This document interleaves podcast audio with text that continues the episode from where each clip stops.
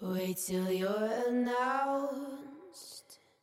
We've not yet lost all our graces. 大家好，欢迎来到两个快枪手，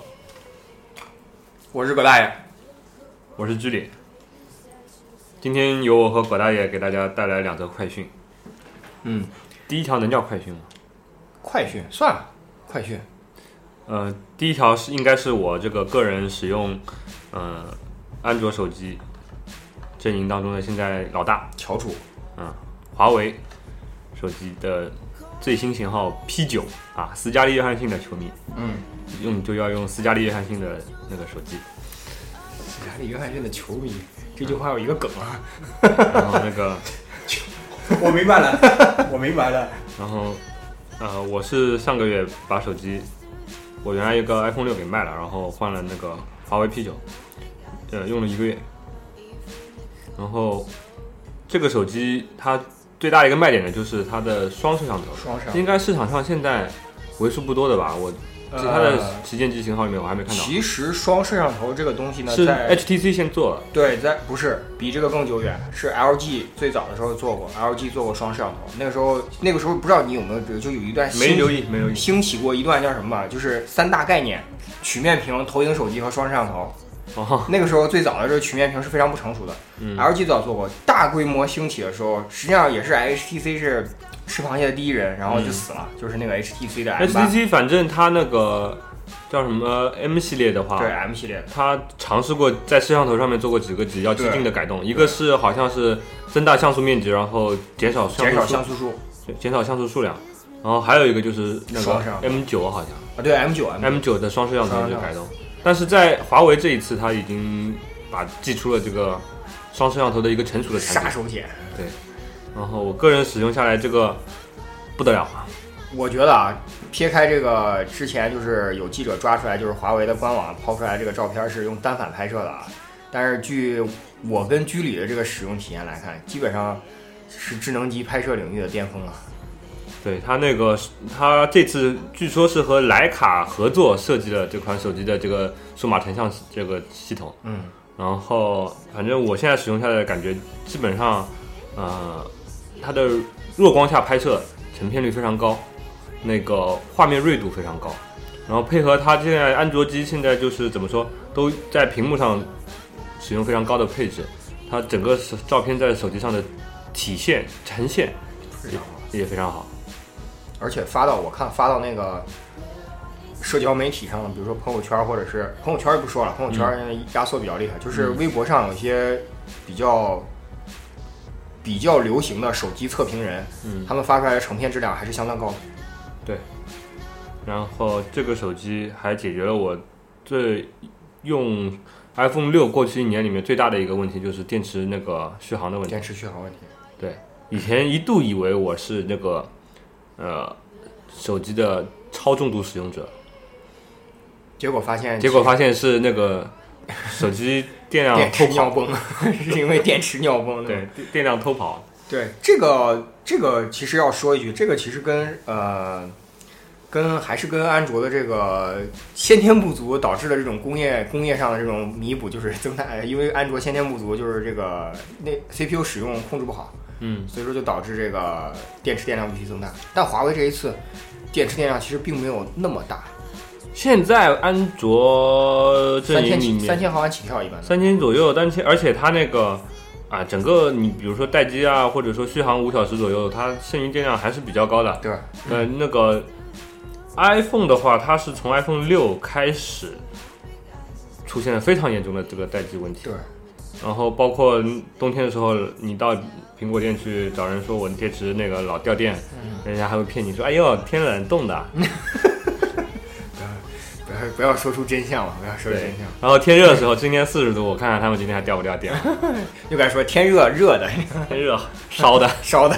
对吧？嗯呃，没不带这样骗人的。然后我这两天用安卓机以后，我真的是这个一对比以后，确实是电量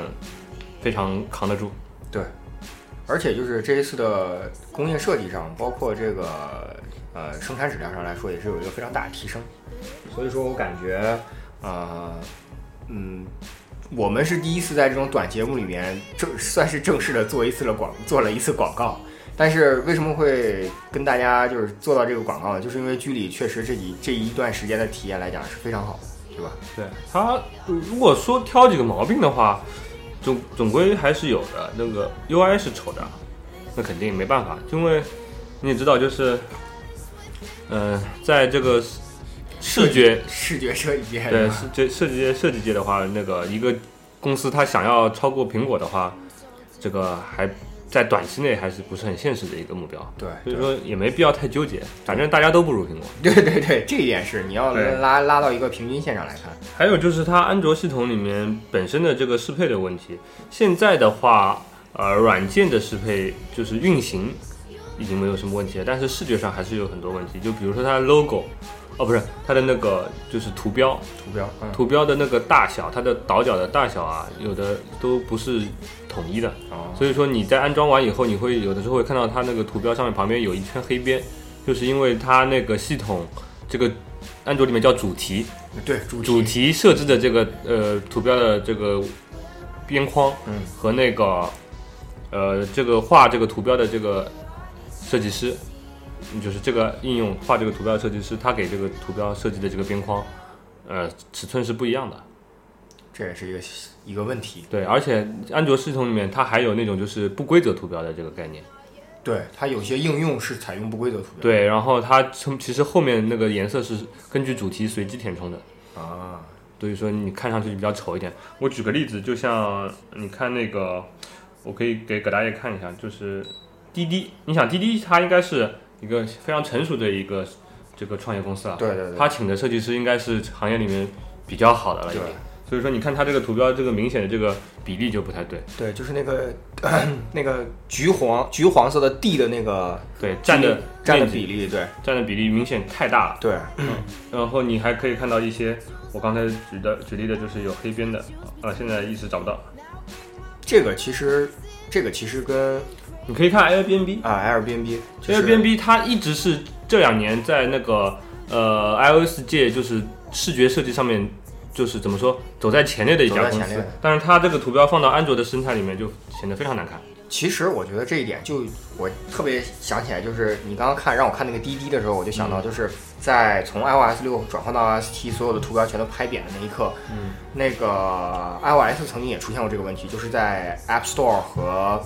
呃和和啊、就是 i iOS 原生的几个应用里面都会出现，就是内部图形和外部边框出现一个过度的这个膨胀。嗯，这个实际上跟安卓有很大关系，就是安卓谷歌这两年大刀阔斧下决心那个推广这个 Material Design，就是我们所说的扁平化。嗯所以说这个也是一个问题。我